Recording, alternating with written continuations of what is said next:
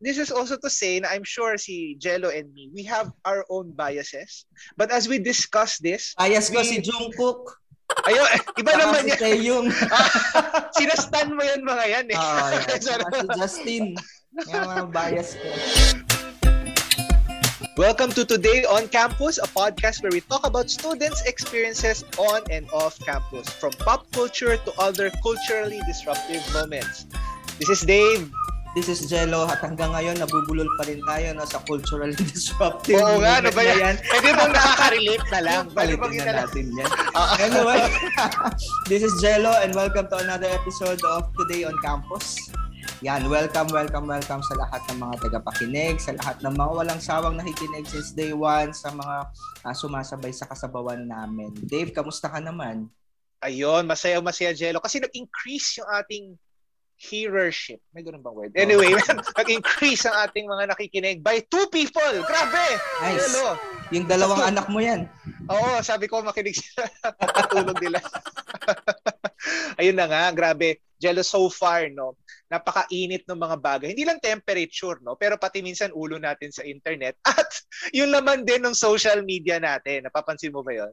Totoo. Uh, well, subjective kasi yung isang social media ko dedicated lang talaga sa fandom. Eh. Na, na topic Ayun, natin, no? Eh, topic natin last time. Kaya kung hindi niyo pa napapakinggan yung episode na yan, samahan nyo kami, uh, konting browse lang sa Spotify or sa kung saan kayo nakikinig, pakinggan nyo yung latest episode, recent episode namin about fandom. But yes, totoo nga yung sinasabi mo, Dave. Kung dati ang nagdi-divide lang sa atin ay ah, ano yung mga celebrity na fina-follow mo or sino yung P-pop group o K-pop group na fina-follow mo. Ngayon, mas mainit yung diskusyon sa social media kasi mas div- mas divisive tsaka mas polarizing itong mga to tungkol sa politika. Yes, and understandable naman. Kasi nga naman, future natin to eh. Like in the next at least six years, di ba? It will really have an effect sa buhay natin. Di ba? Kung imagine mo kung estudyante ka ngayon at boboto ka ngayon, ah, kung ano man yung magiging result nun, most probably graduate ka na nun, di ba? Kung hindi man or pag-graduate ka na. So ah, understandable kaya naman napaka-heated at ah, napaka um, interesting ng mga conversation na nangyayari online kasi nga it has an effect to our lives and our future literally. Totoo. Tsaka iba-iba rin yung et- ito yung siguro pinaka ano tricky part eh. Iba-iba kasi ng opinion, iba-iba ng pananaw, 'di ba? Pagdating diyan sa sa usapin na 'yan, kung sino ang karapat dapat at kung sino ang hindi. Kung sino ang dapat paniwalaan at kung sino ang hindi. That's why we're having this conversation kasi ine-expect natin na habang papalapit ng papalapit yung eleksyon, wala pa nga cam- official campaign period eh. Ano pa to, Tama. fina-finalize pa yung ah, ano ba tawag doon, yung list of candidates. Mm-mm. Kasi tapos na yung filing of candidacy, di ba? At hanggang November 15, fina-finalize Pwede pa. ng COMELEC. Oo. Oo. Yes. Pero imagine na wala pa tayo sa official campaign period. Pero sobrang polarized na yung yung bagay pag, pag sobrang hati na at sobrang ingay na ngayon sa social media. Para sa mga listeners natin dito sa TOC, uh, we want to we, we want to be able to prepare all of us pagdating doon para hindi naman tayo matoxican sa social media or hindi tayo makadagdag sa toxic ng social media kapag ka dumating na yung panahon na sobrang gulo, sobrang ingay, at lahat na nagbabangayan. Yun. Yun yung pag-uusapan natin ngayon.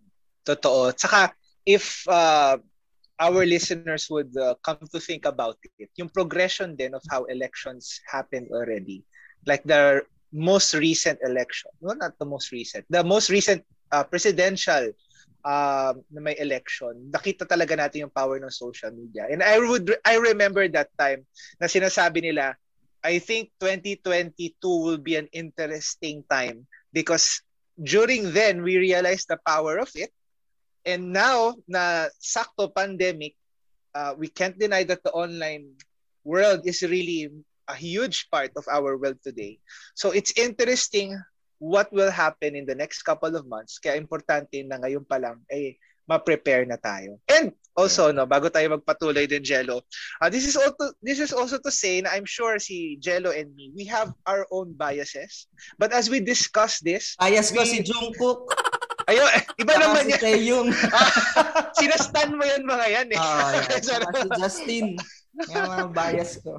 oh, pero pero for this particular one, we we would want all of us here to know na we want to be as general and neutral as possible so that we could have a healthy conversation. At kahit ano rin yung mapag-usapan namin dito, it really does not necessarily reflect you know the view of the whole organization oh, pero what we're trying to do right now is to make sure that um, pag dumating yung time that we would have to cast our votes eh we did it in a most god honoring way if you may Yes. so yun Tsaka ano din, no, to add to the disclaimer, this episode isn't intended to sway you to towards a particular candidate. Hindi natin pag-uusapan ng mga ah, bagay-bagay na yan, no, mga what to look for or whatever. Maybe in another episode.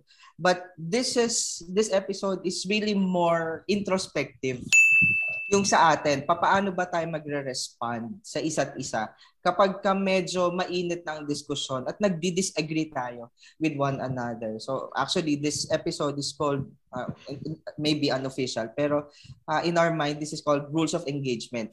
Paano ba tayo mag engage sa isa't isa in discussions uh, related to politics and the candidates that we will support? At paano ba tayo magdi-disagree or mag-agree to disagree?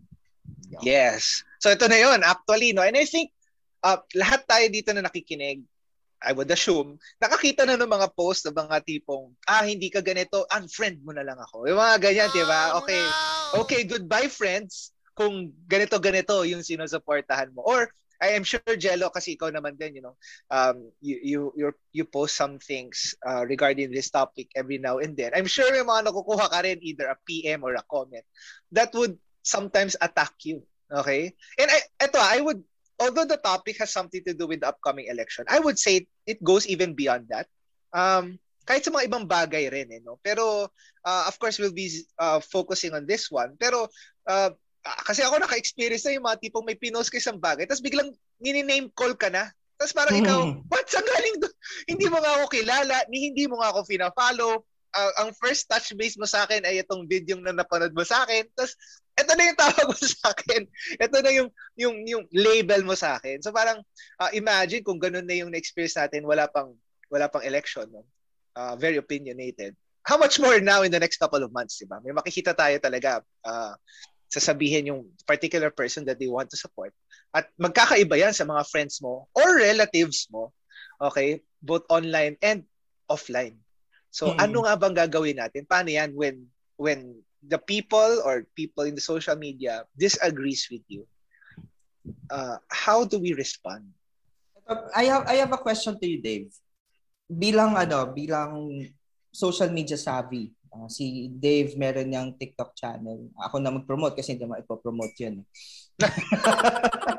meron niyang TikTok channel. Uh, pero being someone who uses social media or posts something on social media often, sa tingin mo ba social media is an ideal place for for that no? For for this for ano ba tawag for conversations for discussions. Uh, yan. Basically yon yun yung question.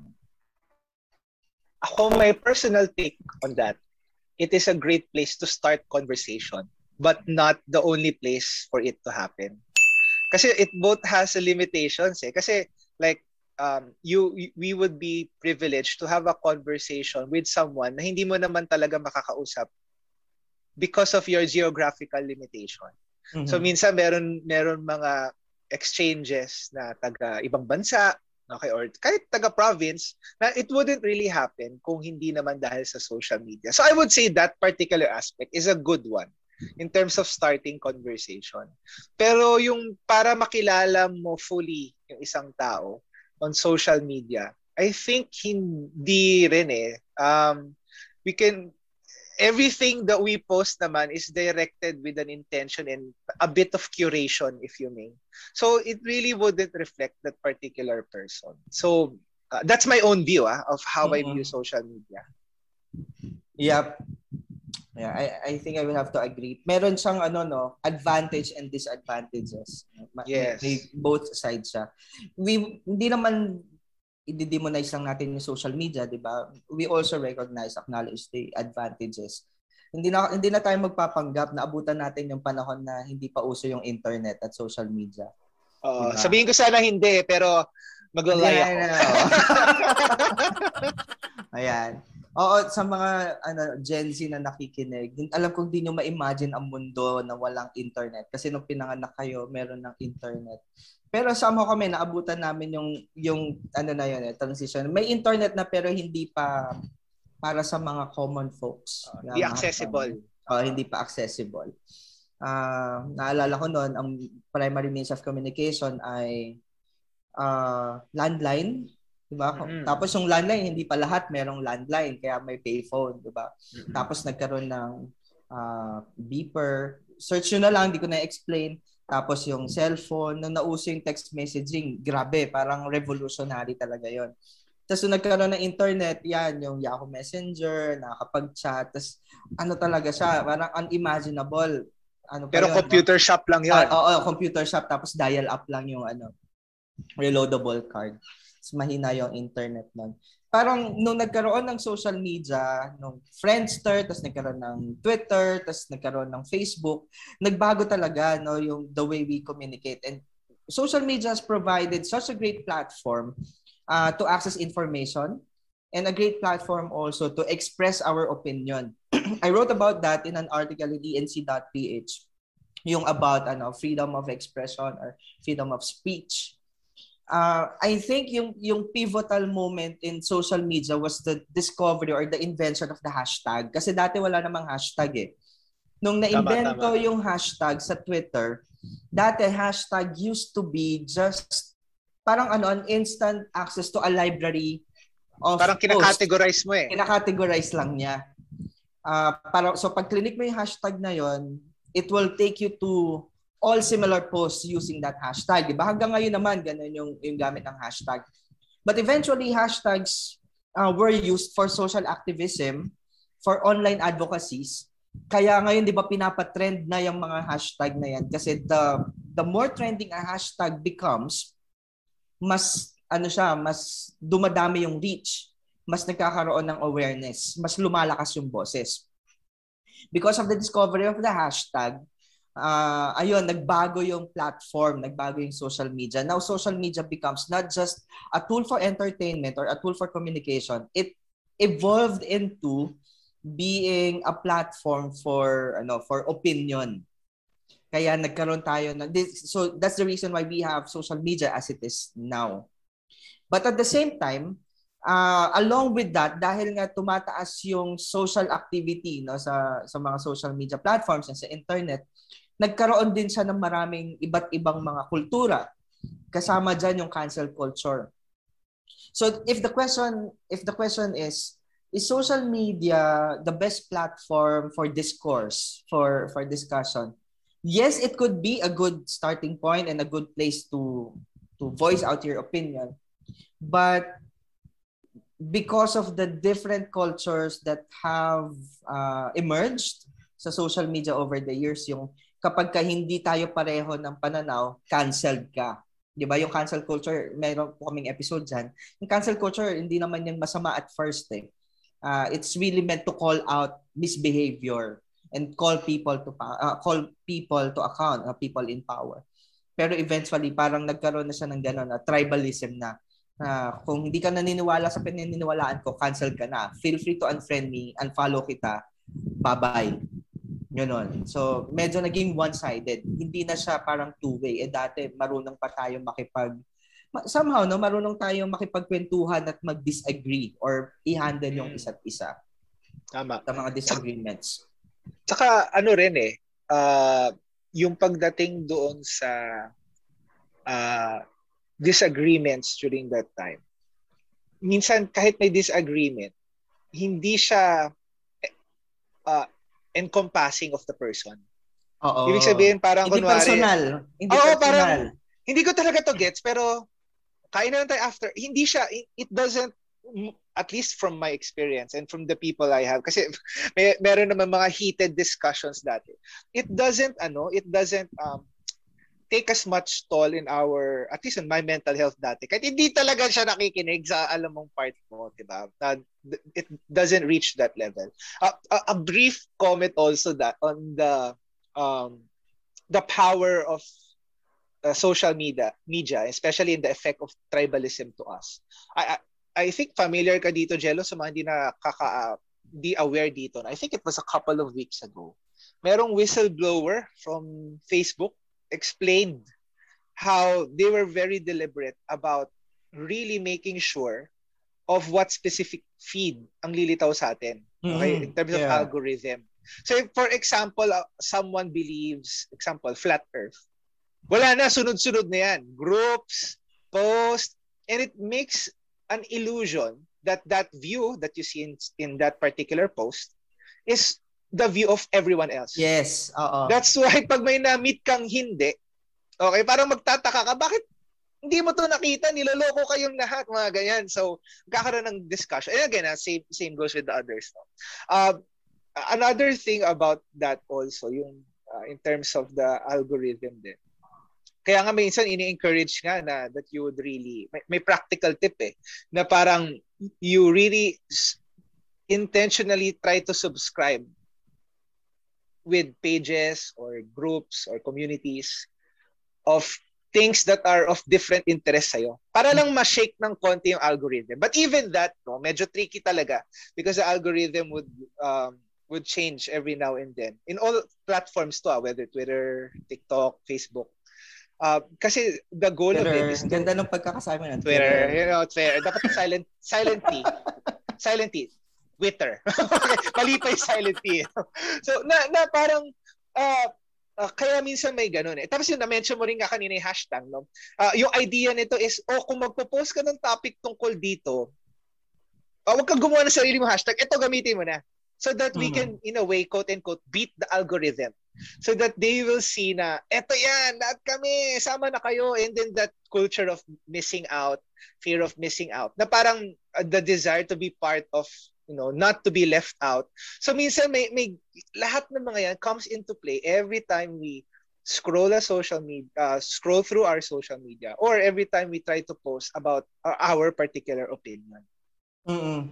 Simply put, no, yung if I were to summarize that part, yung it's good to remember that Facebook or any other social media platforms, they are a business True. uh, at, at business that feeds on marketing and advertising.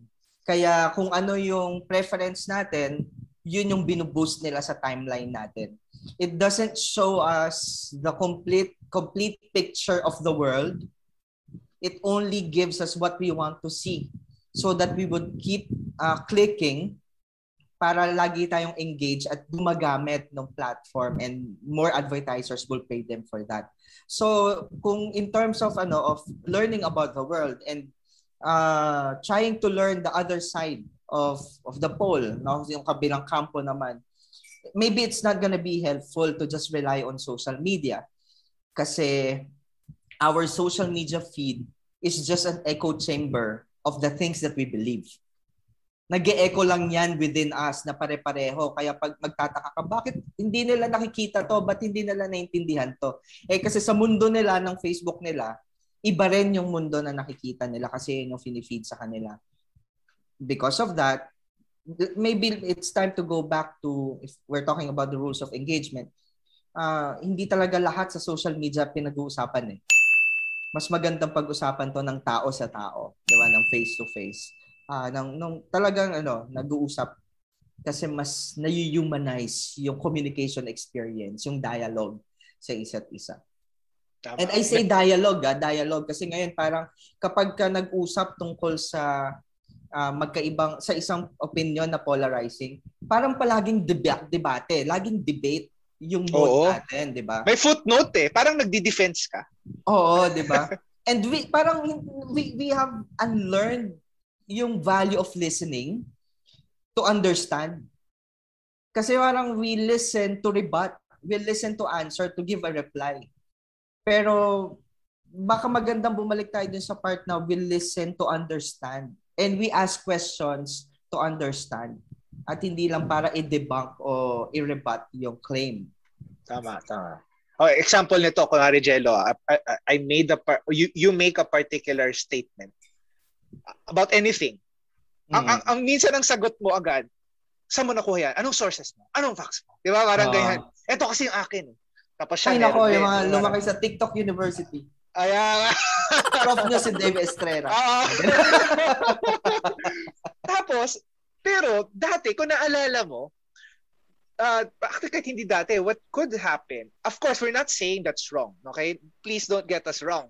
There, there is a part where we do need to be more vigilant about another person's claim, wherein we have to Mm-mm. check and double check. Pero kasi ngayon, pag nagsabi, biglang, anong facts mo? Ano, imagine, di ba, sa mga nakikinig, sino sa iyo na-stress ka na nung thesis defense? Diba sobrang stressful yun, mentally exhausting yun. Kaya imagine, no, entering political dialogues or debates na nga, eh, hindi nga naging dialogue. Para ka nagtitesis defense every now and then. so, yung, yung mental ano no, stress nun. Versus sa, uh, example, Jello says something. Yeah, I can ask about the facts eventually. Pero, on my mind, ah, kaya ganyan siya, ganyan yung iniisip niya, ganyan yung pananaw niya because he believes this. That mm-hmm. is listening to understand. Yes. That's different from listening because you want to win. Kasi ngayon, okay, okay. So, oo nga naman, kung nababasa ko yung ganong article, again ah, which baka mamaya mali naman. Pero kung nabasa ko yung ganong article, I can't blame him for believing something like this. So doon nagkakaroon ngayon ng dialogue. Kasi parang, I understand where you're coming from. Agree kung mabasa ko naman din yan. Baka nga, ganyan din ako. But ito yung nakita ko eh. So how does this work? So nagkakaroon talaga ng legit dialogue without canceling the other person. And you hmm. genuinely want to know about where that person is coming from. Yeah. Uso ngayon kasi no sa ano eh sa social media, ito yung mga communication roadblocks na eh. When we start name calling, oh yung kapag ka wala ka nang maisagot, atakihin mo na lang yung tao. Di ba? Yeah. Uh, or yeah, yung ad hominem na tinatawag. Dati hindi masyadong familiar yung ad hominem, pero ngayon, 'di ba, dahil sa social media, marami nang nakakaalam ng ad hominem. Sa mga hindi nakakaalam ng ad hominem, ang tawag diyan ay hindi lang siya ano eh, basta name calling eh. It's Parang really an attack doon sa person eh. Doon sa doon sa character ng ng tao, doon sa buong pagkatao niya uh, ganon, no? ganon ka, ka low blow. At marami pang iba, iba't ibang mga uh, ang tawag dito, mga logical fallacies na lumalaganap kapag ka, medyo it results in communication roadblocks. Eh. Uh, add to that, uh, yung add nyo na lang to sa ano pang patalino to, yung social dis, social or online disinhibition effect. No? On, uh, yeah, yeah. Ulitin mo ulitin para online disinhibition effect. Okay. Yeah. Uh, proposed to by a professor named John Soler. So, ito yung ano, itong theory na to ex- tries to explain why people behave that way in social media. Bakit pa parang mas matapang tayo kapag nasa pag online? Bakit maraming keyboard warriors? Bakit mar- bakit parang mas ano tayo, mas uh, attack mode tayo sa comment section kapag kami nakikita tayong mga post. May ganun akong nakita na video eh. Like parang could you say this same thing that you commented on social yes. media when real you're life. facing the person in real life? Yung parang some uh, calling someone fat, ugly, uh, hopeless or whatever. Tapos iniharap doon sa tao. Tapos parang uh, iba, iba, iba yung dating. Kasi nga, social media removes those inhibitions. Kasi we feel safe dun sa cloak of anonymity na parang hindi naman ako kakilala nito eh, hindi naman ako nakita nito eh, hindi naman ako mahahabol nito eh, walang authority. Yon, yung yung mga ganon. So read on that and try to reflect also. Baka nga ito yung effect sa akin. Now in terms of the way we engage with one another now no, sa sa election season. Paano nga ba? How do we how do we do this? Halimbawa, okay lang ba na mag-unfollow or mag mag-unfriend ng hindi mo nang nakakakusay ng toxic? Yan. Uh, paano ba tayo mag-reach out sa mga tao na gusto nating kausapin about political beliefs or is that even advisable? Ano nga ba yung posture? Dahil ikaw naman yung pastor dito, sagutin mo na lang kami, di ba? Ay, ay, ay. Ng tips. Sabi na eh. Napunta dito yun eh. Di, uh, that's true. Uh, all of those things, no, uh, na na-mention din. Meron din isa pang ano, uh, I read a book, Reclaiming Conversation, yung mm. tawag na. Basically, well, this this was pub, uh, published or uh, was released uh, before pandemic. Pero it ha- it already alludes to the danger of, you know, uh, the danger of what could happen if we are fully in an online mode na. That we have forgotten to have quality conversations in multiple layers.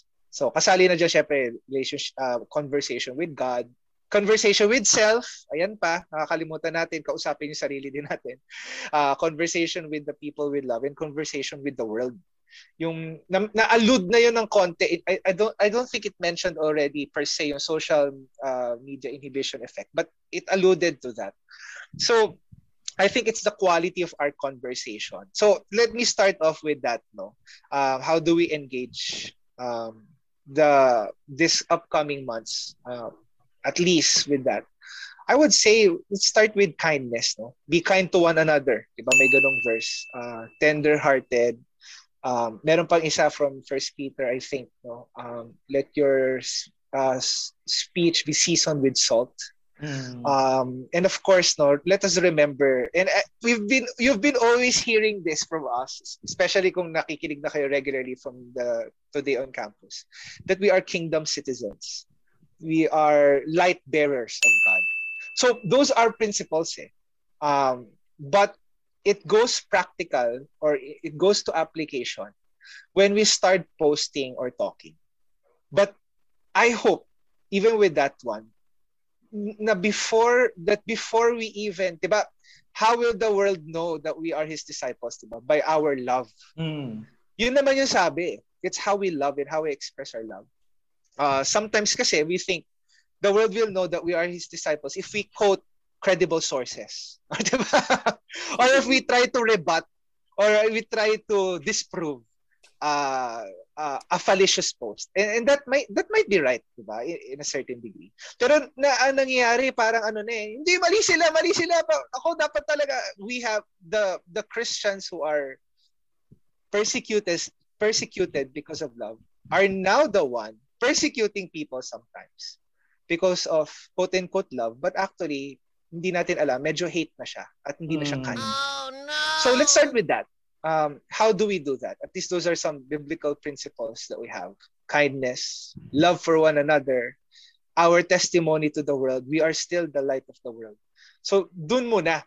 Bago yung political bias mo or political preference mo, dun muna tayo sa identity natin as Christians. Okay, mm. this is who we are. This is what where we belong to, a kingdom that cannot be shaken. And now when we face someone or see someone, how do we engage in that? So definitely ad hominem should not be done as Christians. Okay, you're hitting someone below the belt. Eh. Name calling is not acceptable as well. Uh, you are we are degrading someone. Eh. So those are some clearly, alam mo yon, uh, crossing the lines of how we can engage. Uh, top of mind, Jello, nung tinanong mo sa akin. Mm-hmm. Those are some of the things that I have. Tama, tama. And isa pa doon, uh, to add to that, naisip ko rin na baka kasi we have become more focused on the differences that divide us That's more good. than the things that unite us or the, the, the things that we stand together for. If you come to think of it, pare-pareho naman tayo ang gusto natin, no, politically speaking, ang gusto naman talaga natin makaahon ng Pilipinas.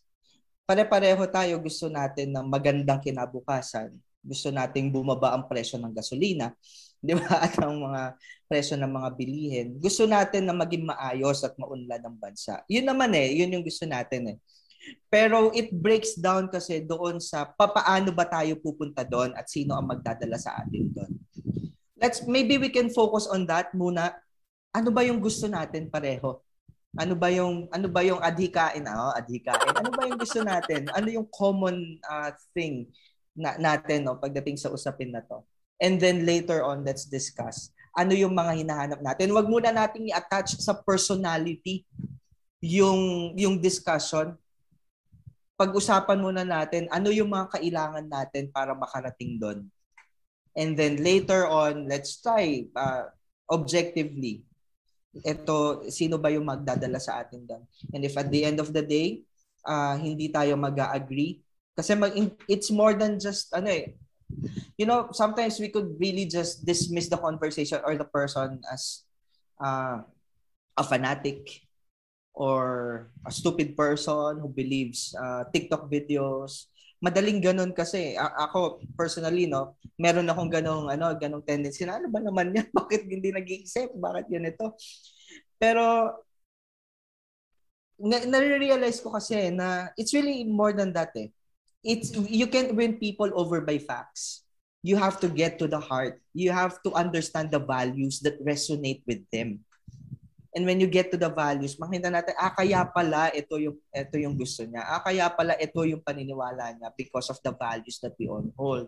And when, when we have an understanding of values and respect for the values that we hold, baka doon pa nga natin mas ma-win over yung isa't isa eh. 'Di ba? Maybe you won't win the person over uh, to believe the same thing as you do, but you'll be able to at least, at the very least, you'll be able to win the person over uh, na magkaroon kayo ng maayos na ano na na respect na na, na dialogue sa isa't isa. Nakakaano din 'yon, nakaka-uplift ng human spirit saka nakakatalino. Yeah. Saka nakaka-humble on, on At your nakaka-humble din, yes. So ito, Jelly, you mentioned sa uh, actually ang dami mong sinabi na parang gusto ko rin pag-usapan natin. Pero let's start with that. Agree to disagree. Do you agree to that? Is that okay? Kasi I, I, I've seen post na parang hindi pwede. Parang ito dapat. Parang alam mo yun, of course they don't say it that way. Mm-mm, But pero ganun yung effect, di ba? Ganun oh, yung... And the posture. Uh-huh. Hindi ko talaga maintindihan kung bakit. 'Di ba? Uh-huh. And yung, yung yung mas malalim na argument kasi nila doon is if uh, millions of people, Filipino people ay uh, parang lives of millions of Filipino people are at stake dito hindi pwedeng kanya-kanya lang tayo ng opinion. Hindi pwedeng kung ano lang preference mo, ganyan. Hindi pwedeng agree to disagree. Dapat makita ng lahat kung ano yung tama. Di ba? Parang, parang yes, ganun kung ano yes, ano nangyayari. Kasi hindi to ano beauty pageant o ano uh, kung ano man na boto-boto mo kung sino o PBB boto mo yung gusto mo. Totoong buhay ng mga tao ang nakasalalay. I, I ano naman no, I I get that. I get that. Pero I think yung posture din kasi ng, ng humility that I don't see everything. Uh, I don't want to claim that my position, my view, my opinion is supreme over the other camp's opinion. Di ba? Parang ganun kasing dating na para pareho yes. yan eh. Wala tayong pag wala tayong pag-aagrihan kung pareho tayo na ang tingin natin, yung opinion natin yung tama. Magpapalakasan lang tayo ng boses, magpapagandahan ng argumento. Kapag ka lahat nagsisigawan at lahat nagpapataasan, mas lalo tayong walang patutunguhan. Kaya nga kailangan natin matutong makinig. And if it's really a, a role, it's really a dead end na wala talaga eh, ito talaga. Maybe we can just uh, agree to disagree on that part. Why do I say that uh, in na, na ganun lang? Uh, I, I I posted something on Facebook few days back, few weeks back na to pagka narinig niyo to. Yung about ano, ah, naniniwala kasi ako na at the end of the day, sovereign si Lord eh pagdating dito sa bagay na to. Na there's more to this election season than just a numbers game or a game of popularity. At the end of the day, it's God who will bring forth his purpose uh, kung sino man yung i-elect niya whether I uh, whether I like that candidate or not hindi naman magbabago yung paniniwala ko sa Diyos eh. At hindi magbabago yung pagkakakilala ko kay God na sovereign siya, may maganda siyang plano. At uh, lahat ng evil mag end lahat ng suffering mag end At uh, I'm looking up to God as my king, my supreme authority. Uh, not just in my life, but overall, uh, overall the world. Kasi siya yan eh, sovereign si Lord. Actually, no, going with that, agree to disagree. Uh, na-mention mo na, understandable naman why it is. And that's why we want to present our side and hopefully convince the other people, if you may, uh, of our view. But yun nga eh, the ability of a person to agree or disagree with us is because nasa image siya ni God eh. Mm. And the moment we impose also the things we believe, we have become the very person that we try to avoid. yes. You know, we don't want other people imposing their beliefs on us. And yet sometimes when we do present our facts, that's how we tend to posture ourselves. Uh, part of loving one another again is to understand. Ang powerful kasi nung word na yon, you understand talaga where they're coming from. That's why even though you disagree with that person, you may agree in the sense na, okay, naintindihan ko talaga kung saan ka nang kagaling. Mm. And hopefully, the other person will also understand where the other person's coming from. At nagkakaroon hopefully ng respect. Pag nawala na kasi ng respeto, you have devalued a person's innate value yes. okay, of human dignity. So, yun na eh, yun na yung problem. Diba? In the name of being right, we have devalued someone made in the image of God. Mm. But there is beauty when there are variety in terms of views. Uh, it does, it it just shows na kahit iba, pareho tayong tao. Pareho tayong may image ni God. Um, actually, even with that part na you may not believe in the sovereignty of God, pero I do believe. Uh, you not believing does not negate the sovereignty ni God. Pero, pero yung thought nun is, uh, we can have a better discourse, if you may. Uh, and a brief comment also about discourse. No? Lalo na ngayon, um, people think na facts are the one that changes a person's life. I think it does to a number of people. Pero sino sa inyo dito, lalo na yung mga estudyante, di ba? Um, kulang na kulang na yung pera mo, naalala mo pa yung mga time mo, pero gutom ka na. Okay. Dapat alam mo hindi ka kakain, pero may nakita kang masarap sa kantin, bumili ka. Because sometimes people don't really act on what they know, but on what they feel. Mm. And I hope as Christians, we take that into account. We're not just hitting their heads. Okay? With whatever it is. Oh, diba, medyo sidetrack na to in preaching the gospel. But you want them to feel valued and loved. So, again, that's easier said than done. Huh? Uh, and yeah. we're, we're just talking about it online wise. Uh-uh. I've seen other people who have a, a healthy discourse eh. May pinost ano siya, may clip, may may sinabi siya, "Wow, this is interesting. Do you have any example um uh links or documents that made you think about that? Okay lang ba pa-share?" Uh, so may nakikita akong gano'n which may, gives makes me happy.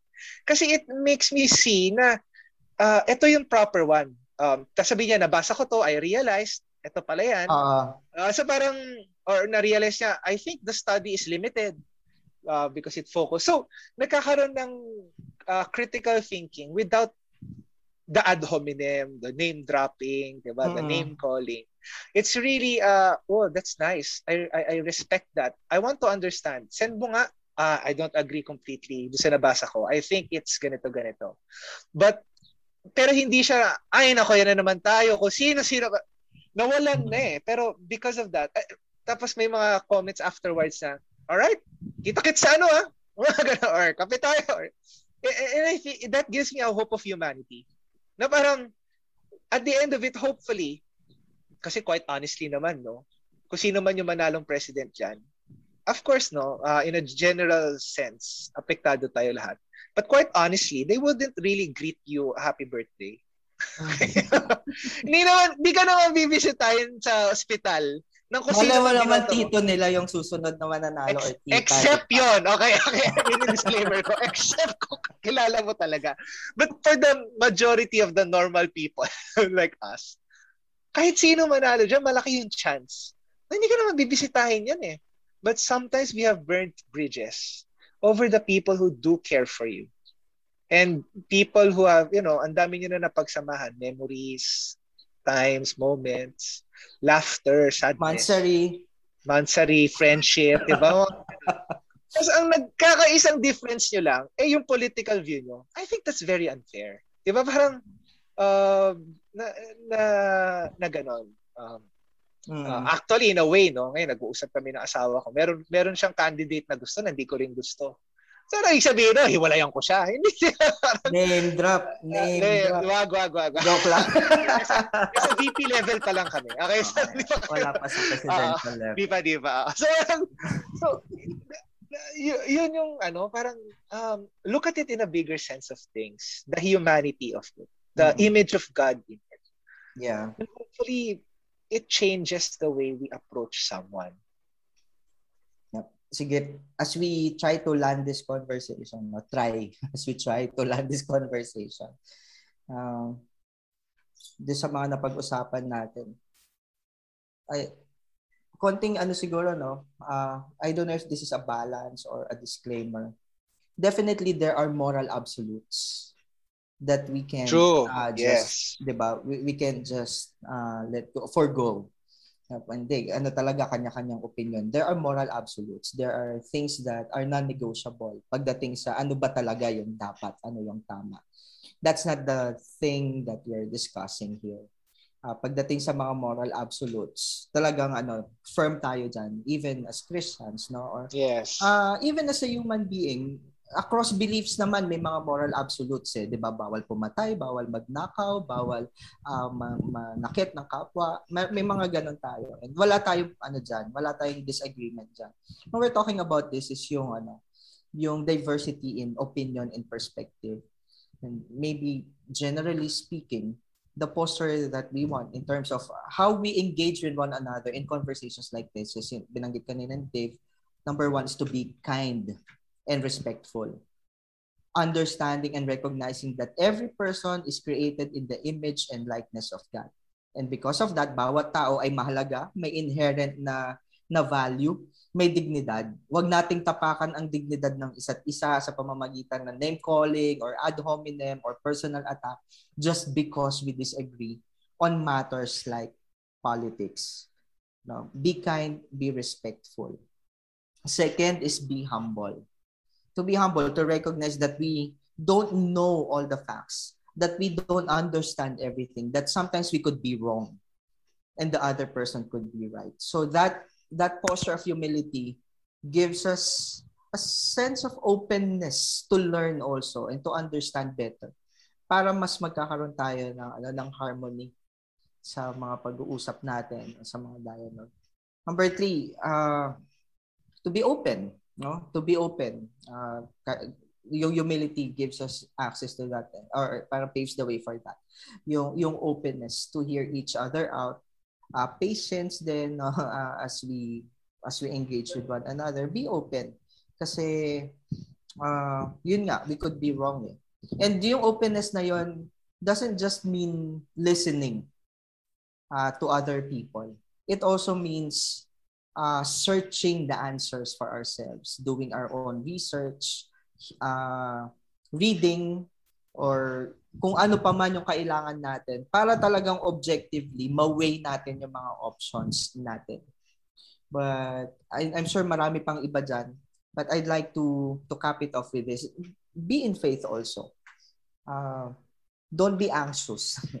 about the future of the Philippines. I'm not saying na uh, si naman to ultimately. I'm not I'm not saying na parang ano we we let go of any accountability or personal responsibility. Meron tayong human agency, 'di ba? Uh, sa kung sino iboboto natin. But hindi lang kasi ito yung ano yung ultimate power na pinag-uusapan natin dito. At the end of the day, even if we vote for the wrong president, and we elect the wrong people into office, we know that God will redeem our wrong decisions and God will redeem all of our uh, bad experiences. Kung paano niya gagawin yon, I don't know how. I don't know kung ano yung process niya, hindi lang sa individual Filipino, but for our nation as a whole. Kasi alam ko na nire-redeem niya to. Mahal ng Diyos ang Pilipinas at namatay si Jesus for the Philippines. And, di ba, for God so loved the world that He gave His one and only Son. It's not just individual salvation, but the redemption of the whole creation. So alam ko na in the end, there's gonna be redemption for all of us. Yun yung nilulook forward ko. Will I still vote for the right candidate? Yes. Will I still study and research kung sino yung karapat dapat? Yes But at the end of the day, I know that it's not gonna be ultimately up to me and my vote. God will uphold His purpose, His beautiful and perfect will for the world. Alam ko na kahit magkamali ako ng pananaw, si God naman to eh. So with, having said that, hindi ko kailangan mang-away. Hindi ko kailangan mang-cancel. Hindi ko kailangan magpaka-stress na bakit yan yung iboboto mo, but hindi mo iboboto yung iboboto ko. Sige, boto natin kung sino yung nagre-resonate sa values natin, sa conscience natin, sa faith natin. But let, can we agree that we will just love one another, that we will just forgive one another, that we will just understand one another. Kasi tayo-tayo naman yung para-parang mahihirapan. Tayo-tayo din naman yung magtutulungan eh kapag ka mahirap na yung ano yung sitwasyon natin sa bansa. Nice, Jello. Yeah, yung yung view, the the macro perspective that God is in control. Ako naman as we ano no, try to try to learn. Alala ko si ano to, may isang author uh, C.S. Lewis, may isa siyang book, Abolition of Man, ang tawag niya. Parang sinabi niya doon na marami naman, in terms of not just religious belief, but everything else. Meron naman yan mga um, things that we have agreed on and the power of the reason or knowledge that we will eventually have. But the reason kung ba't ang title ng libro is The Abolition of Man is he wrote this, I think, more than 50 years ago. Sabi, there will come a time na in essence na to, ah, paraphrasing here, na people will have great ideas, no, may, may general knowledge of that, pero nawala ng puso. So, yun yung abolition na nawala. Yung humanity side. Mm. It's the heart. So, and I think uh, as Christians, that's something that we should not lose in this, you know, in this discussion or conversation. And to another end also, especially for our students, we really do want you to be involved in the upcoming uh, election. Yes. We want you to do your research. We want you to, alam mo yun, to show why you think this person is, you know, someone that could help you be involved in that. Uh, kaya nga may rules of engagement. Kasi when we say that to you, you are empowered to, you know, to at least, um, kasi nga, it's your own opinion, ano naman din eh, yung social media mo. In inadvertently or ano, if you may no consequentially meron talaga na iba yung magiging view nila sa iyo and that's just the reality of it. Um but ang point diyan dapat matuwa tayo. Yung mga yung mga kapwa estudyante natin involved din. And it makes us see of a future na hindi lang 'di ba meron tayong naririnig pag mga kabataan passive wag kayo makialam no we are in that time na um, the students are, and we want you to be involved. We're just giving some, if you may, no, parang, uy, wag yung kalimutan to. We are still under the lordship of Christ. Okay? He's, he still rules and reigns. You participate, you get involved, you vote, you have conversations. But underlying that, uh, we are still citizens of the kingdom that has a mission. We will still preach the gospel make disciples, uh, make other people know that Christ is King. So very exciting, no, uh, about all of these things that's going to happen. And I hope, no, another thing that we could do aside sa mga nasabi rin ni Jen, um, is to pray. Um, do not neglect the power of praying. Uh, do not neglect the the impact that our prayers will do. So yun, yun lang, yung, yung, yung dulo sana, uh, yung macro perspective, then of course pray. Wag natin kalimutan, hindi talaga lang yung prayer. Okay, so yeah, I think that's, that's it. Oh, hopefully this is very helpful. Once again, this is today on campus. This one would have show notes in it at available to sa Podbean, Spotify, and iTunes. And if you have any comments, questions, suggestions, please, please um, message you lang uh, kami. At, ito ah, medyo spoiler alert na to. Soon, magkakaroon tayo ng Discord community natin, Jello. Wherein we are going to have some more time to have some engagement with our listeners. Diba? Excited ka ba doon? Yes, actually, kapag ka napakinggan nila tong episode na to, tapos na. Kasi bukas na yun eh. so, sama kayo sa susunod. Oo, we have something in store, okay, for them. Uh, diba? diba, ano nila.